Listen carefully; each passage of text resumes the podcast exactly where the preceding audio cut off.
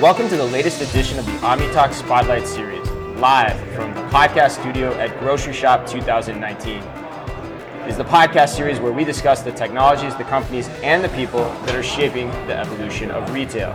And today's episode is brought to you by our sponsors, Grabango. Grabango partners with retailers to eliminate lines and save people time. You can learn more about checkout free technology at grabango.com. And LISNR. LISNR powers transactions and better checkout experiences across the customer journey with the most advanced ultrasonic technology. Visit lisnr.com for more information. Today, here at Grocery Shop, we are excited in the booth, our second guest of the show, to turn our spotlight on actually LISNR's, founder, and CEO Rodney Williams. So, Rodney, welcome to the show. Thank you for having me. Thanks. Now, you just got here, right? You just you just flew in. I flew in. I landed about uh, 45 minutes ago. No. Don't- I don't think you can be so casual about how you flew in because you just kind of blew our minds with like your method of transportation. Can you share with our listeners what what device you flew in What was your mode of today? transport this morning? My mode of transport. Hopefully, we can get this as a sponsor soon. Yeah, let's do it. Uh, no, I use uh, JetSuiteX. Uh, it is incredible. I I think it's like called a semi-private, semi-charter, but you can arrive uh, pretty late Yeah. to your flight. I arrived at the uh, airport at 8:30. I got on at 8:32. Um, I landed at 9:30. yeah. When did you land? 9:30. 9:30. That's awesome. Uh, and uh, no, it's incredible. It's a huge uh, time saver. And honestly, um, it picks up at a different part of the airport and it lets go. So it's awesome. That's great. Yeah, it's so funny. When we were scheduling this interview, I got the note from your team that was like, he's going to land at 9.30. We're not sure. He thinks he can make it, though. And I was like, how the heck? I've been in McCarran Airport a thousand times. My wife's from here. And, uh, but you made it, so you're here. So, so tell, us a little, tell us a little bit about you. Tell us about the company. Let's start with the company first, Yes. then we'll do your background. Great. Uh, so uh, LISNR is a ultrasonic technology that we're using to power payments and transactions. Um, yes, the technology can do a number of things. And over the past eight years, we've been in cars, we've been in mobility, we've been in ticketing. Um, but about two years ago, it became very clear that a new way to pay was needed. Um, started to partner with folks like Visa and Synchrony Financial on actually powering this for transactions. So what it had ultimately led today, when you think about a retailer um, having, uh, you know, buy online, in-store pickup, or all of these mobile wallet type experiences, we are a better solution in the QR code, which provides advanced security. That advanced security ultimately leads to a cheaper transaction, whether it's a reduction in fraud or uh, even better rates per transaction. That combined with just a way more seamless and elegant experience, um, that's why you would use us over something as cumbersome as the QR code. As cumbersome as the QR code, which is fantastic. And other things too, right? There's other things that you guys also help kind of uh, uh, alleviate in terms of some of those stresses, which we'll get to. We'll probably Yeah. double click or even triple click into this because Yes. there's a lot of nuances to this, which is why I'm excited to have you guys on the show. But what about you? Like how? So you said eight years, Yes. and as we get into this, I think it's going to be really interesting for the audience. Like how? Who are you, and how did you start doing all of this? Yeah. So I mean, my background is I was a I was a marketer at P&G. Um, Okay. First marketed to co-write patents. I did three patents and did really well. I worked on Pampers, the brand manager at Pampers. Go figure that. Okay. Uh, but I sold a lot of diapers. Okay. At, at a time where uh, everything was new for, for that, that category. Um, we were the first to push really big with e-commerce. So we were 52% of P&G's total business. We were really big with Amazon, which was technically the diapers.com, so Diapers.com. Quidsy, Amazon Mom that became Amazon Prime. yeah. I like to think that we were a big integral part of that success. Um, so, if you can imagine, creating digital products that help things sell better was something that I always did. Um, What was an example of that at the time? uh, so, I mean, simplest, I remember creating one of the first e-commerce SKUs. Okay. You know, when you think about how something needs to be shipped and then delivered at a home, and then from a margin standpoint, things are important. Things are some things are not important, like the shiny packaging on the box versus, well, you know, where can we get savings? To, you know, I did a lot of things with e-commerce packs too. Um, for us, uh, pre-buying of diapers before the baby came through a registry programs or things like that, we were more likely to hold that consumer. So uh, one of the patents that I did was actually uh, crowdfunding for life milestones like having a baby. It actually became the very important baby program that was powered by Babies R Us. And who was the sole exclusive provider of diapers? Of course, it was us. Um, so we did many things, or, or what I would try to do is many creative things to get mom more diapers earlier than she knew she needed them. Because again, if I knew that she used, you know, bought three months supply, she was going to probably buy six or nine. Yeah. But I did a ton of things like that to gra- drive the business. So you, kind of, you were always kind of inventive then. Exactly. And if you you had think that about, spirit. yeah, why would you want to ship a big box? Because I want to lock you in longer than I would if you went and got that jumbo pack Yeah. at the grocery store. Sorry, grocery shop. Uh, but yes, being creative. Uh, but it was all about think about how much friction I removed from that shopping experience. Right. Where you could just click and have something going. Reducing friction is a big thing for me. So how'd you go though from that to now payments and Friction. payment technology? So friction is kind of the theme. Friction but how'd you thing. find that that path in terms of where you wanted to go next? um, as I kind of looked at the entire journey and how people were changing the way they shopped, I paying for things was still very, very difficult. Okay. And identifying who you were were very difficult. As you can imagine, as a CPG, all I ever wanted was who was in store, what are they shopping for, what are they doing, and then how do I get them to check out faster. In that process, I learned that there was just a couple challenges, um, and it was connectivity.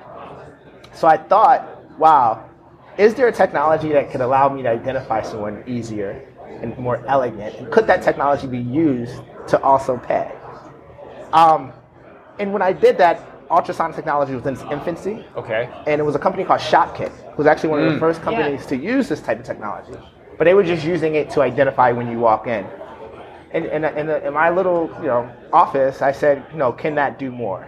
And that was the original premise. And how were they using it too to set the table for the audience? Like how, how in that instance was it actually being incorporated? Like Yes. what was the mechanism by which it worked? So instead of using like a geolocation or GPS or beacons, they essentially had an audio trigger that you couldn't hear. And when you entered the store, your phone would hear that audio trigger and it would associate you to that particular store. And is an app engaged in that instance Yeah, that so- hears that trigger? Okay. Yeah, at that time they had a Shopkick app. It was more like a, a coupon platform that CPGs would buy into, um, and they would give specific promotions for you being in store versus, et cetera, somewhere else.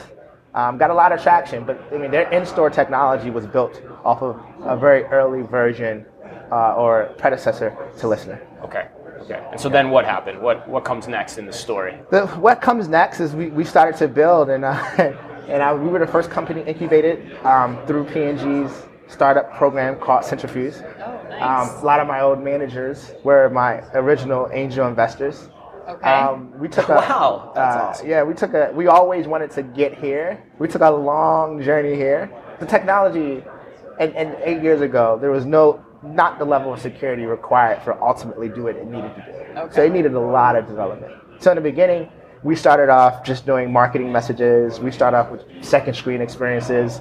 We then moved into authentication like ticketing, um, and then uh, we actually were the first company to win Visa's Everywhere Payment Initiative. It was about driving payments in more places than ever before, um, and we were we won that. I would say like 2016 Okay. 20, And- three years ago. three years ago. And I would tell you that we then started to work privately with all of the top payment companies on what would be needed for this technology to ultimately power a wallet.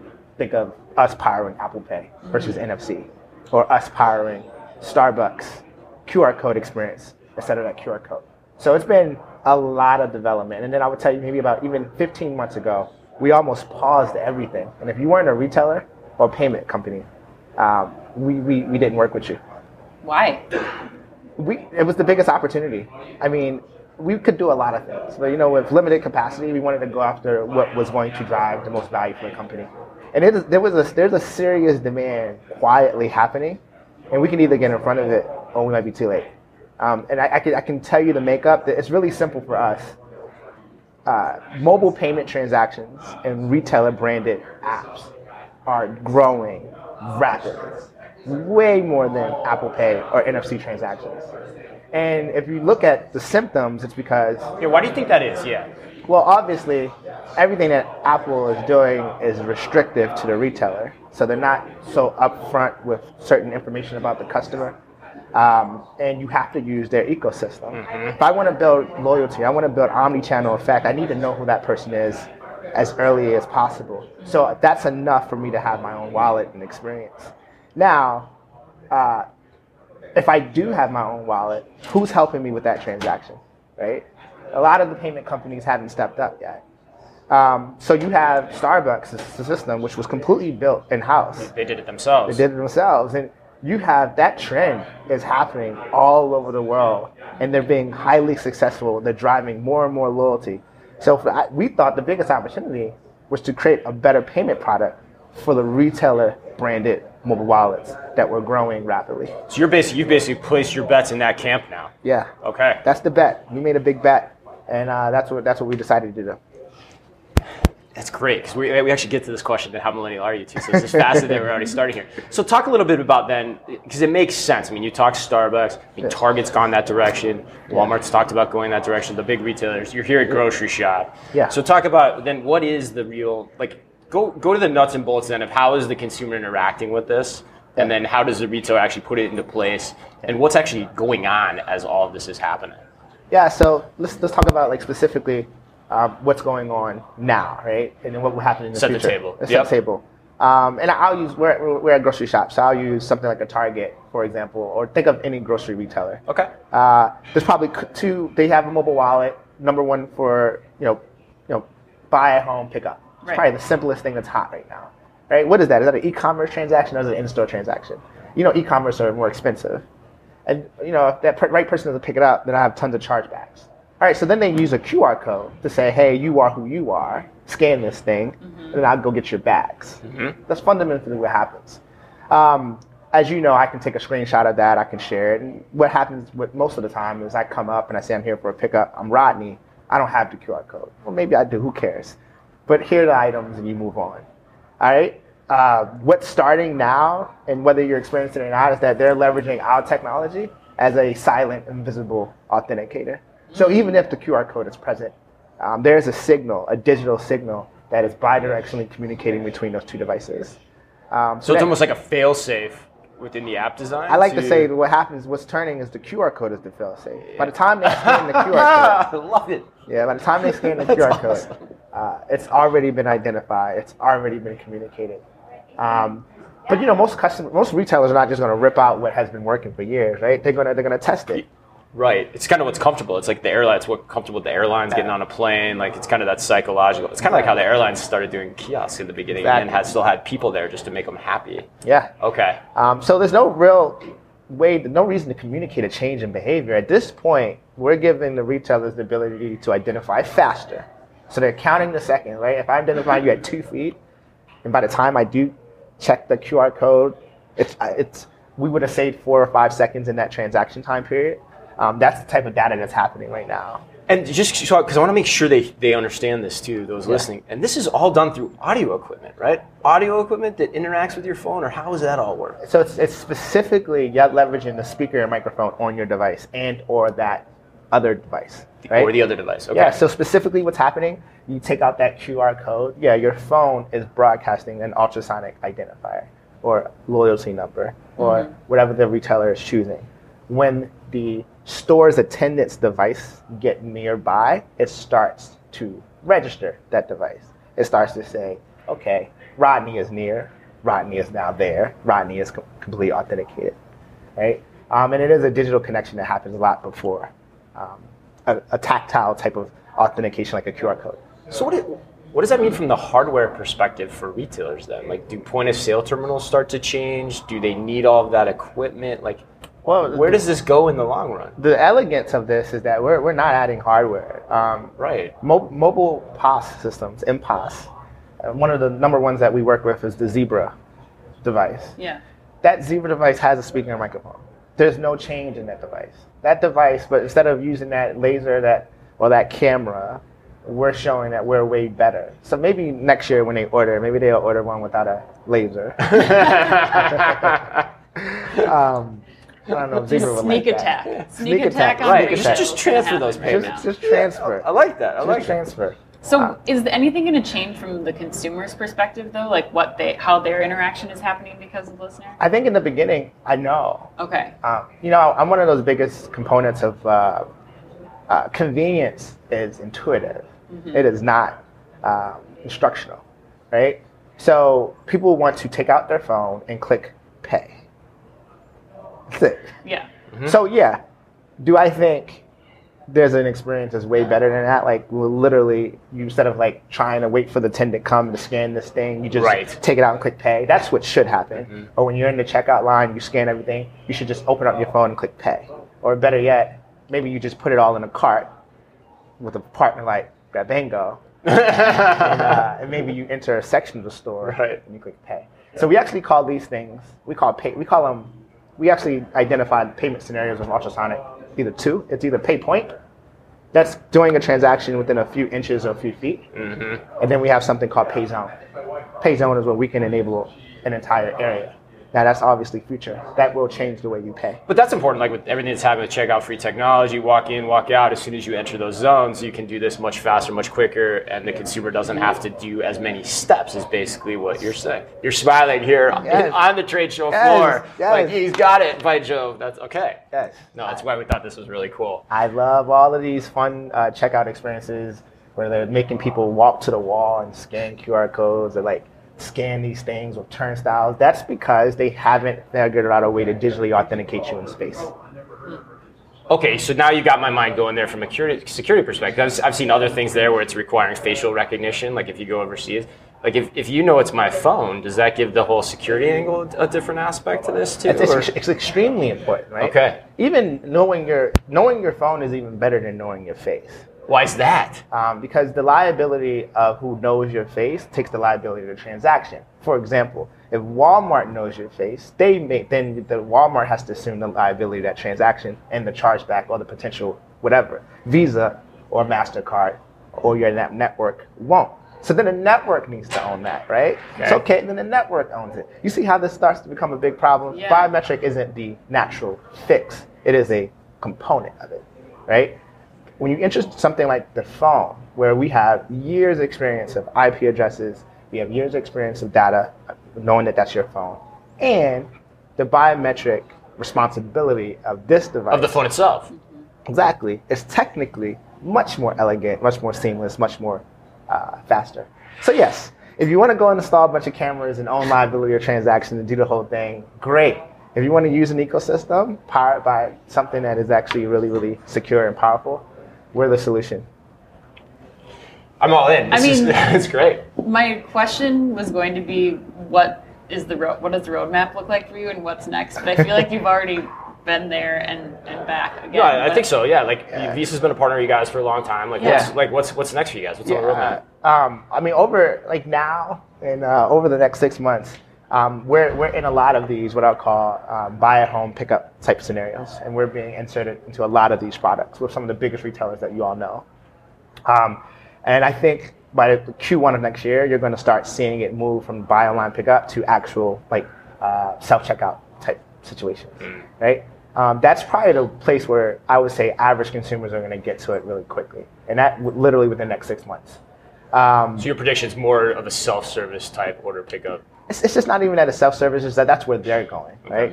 I mean, I mean, I think Target already has like 40% of their checkout self-checkout. That's only going to grow to 60%, right? It's, so it's not we're not following or making them push that way. They were already going that way, but the moment you start to, the moment you remove the attendant checking your card, you're taking more liability. All right, so this is almost like an equalizer at that. Okay. Um, but we will power regular checkout experiences as well. Um, there's QSRs um, signing up. Uh, so those are the first. That's the roadmap. When will you first see the, the zone? I think the zone. There's a luxury retailer that will launch the zone, and then there's a retailer in Europe that will probably launch it first. But the zone is really nice. The zone. Yes, it's Sounds really nice. nice. That's the best tease I think we've ever had in the history of this podcast. I absolutely love it. I absolutely love it. So you're at you're at grocery shop too. So what are you looking to do this week? What's what's what's what's happening for you here? Yeah, you know, for, for us, you know, we uh, hopefully I like to think that maybe some of these retailers have heard about us. This is to give a little bit more awareness. Um, we are signing up beta customers um, with this current um, product or current roadmap, and we just want to figure out where you all fit. You know, in terms of retailers, they fit. They all fit. If you have a mobile wallet, you fit, whether now or later.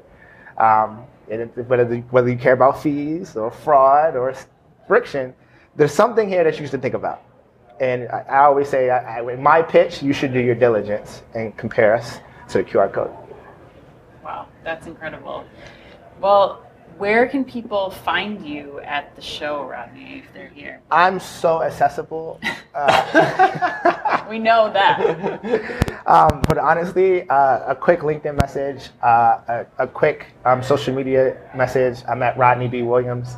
And honestly, my phone number, you should text me. And I'm that bold. You can Wow. Text me at 410 961 0659. And please, let's meet. Also in OmniTalk first. Okay. Yes, I know. OmniTalk first, and now I'm really excited to go into how millennial You got it. are This is gonna be great. I feel like giving your phone number to all of our listeners might be one of the most like That's bold. gifting and grateful things that anybody's done. So Love it. I'm assuming you're going to do well on how millennial are you? Are you ready to play? I'm ready to play. I play often. All right, let's get started. So the first question I'm excited to ask: uh, When you go to a store to buy something, um, are you pulling out your mobile wallet to pay, or are you using cash or a credit card? Most often.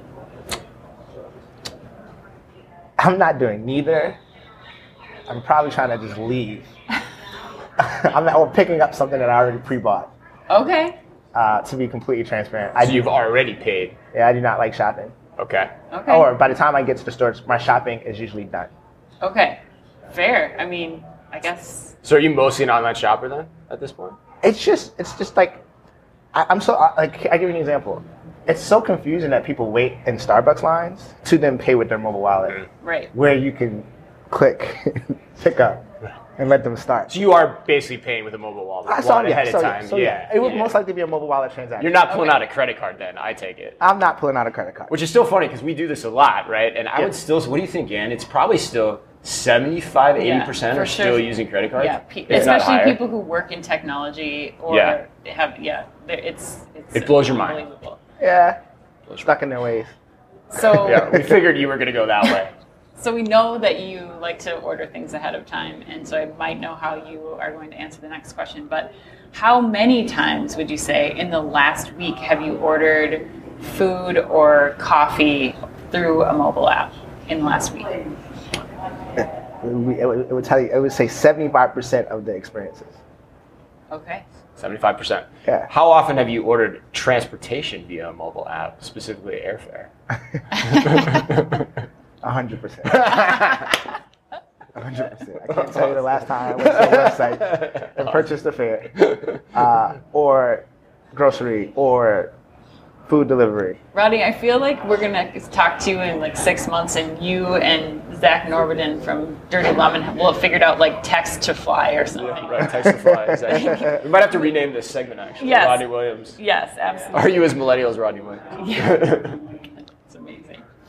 Okay, and then my very last question: um, If you could only use one social app for the rest of your life, as we know social apps right now, what would you choose and why? Wow. It would be Instagram. Yeah, Yeah. why? Uh, I mean, I think, I think, I think. Well, it has messages, it has calls, and then I have some visual content that gets me through the day. It's also a news. I get the best news. It's curated based on my friends and the things they value. I probably value as well. Yeah. Um, so yeah, if I had to pick, that's that's what I'm gonna be. Instagram. Yeah. That's what we're hearing. Yeah, for sure. Who who do you like to follow outside of friends? Like, what are what are some of your passions or some things that you enjoy? Yeah, you know, I uh, I uh, I follow a lot of the brands that I like, which is which is weird because I think I didn't 12 months ago, but I'm actually interested in them now. Okay. Um, that was weird. Like what they're putting out there, or just how they handle Instagram in general? Is like a Both. Okay. Both. I caught myself following brands that I that I like. Have you Um, purchased from Instagram? Um, not yet. Okay. Not yet. It's a little clunky. Too much friction in that process. I'm We know you don't like friction. yeah, you know, I want to land on that e-commerce site, and I'm like, you're supposed to know me. Yeah. Fair. I think that's a Gotta Whoa. make it. Gotta make it faster. You gotta sign me in, and I gotta add this. Oh, see, you lost me. I'm done. yeah. Gotta- Ditto. gotta. I feel the same way about that actually. I'm out of there. Hundred percent. Yeah. Hundred percent. Hundred percent. That's yeah. No, it's interesting. There is now becoming a stark, I would say, clear pattern here where depending on how you answer those other questions, you gravitate towards Instagram. Mm-hmm. And if you're kind of more like the credit card, you're probably gravitating towards like something businessy like LinkedIn versus Yeah. like something so truly social. Yeah. So it's interesting to hear. Wow, dude, that was great. I love that interview. Some might say that would determine how millennial you are. they might. They might actually say that. They might actually say that. But what a great. That was great. What a great kickoff. Uh, what a great way to start grocery shop. Thank you so much for your time. Again, if people want to get in touch with you, the number is. 410-961-0659. Awesome. Uh, text with caution. Thanks for caution. Proceed with care. All right. All right. We've, again, it's been uh, Rodney Williams, the CEO and founder of LISNR. Thanks to them as our sponsor. Thanks as well to Grabango and to all of you. Be careful out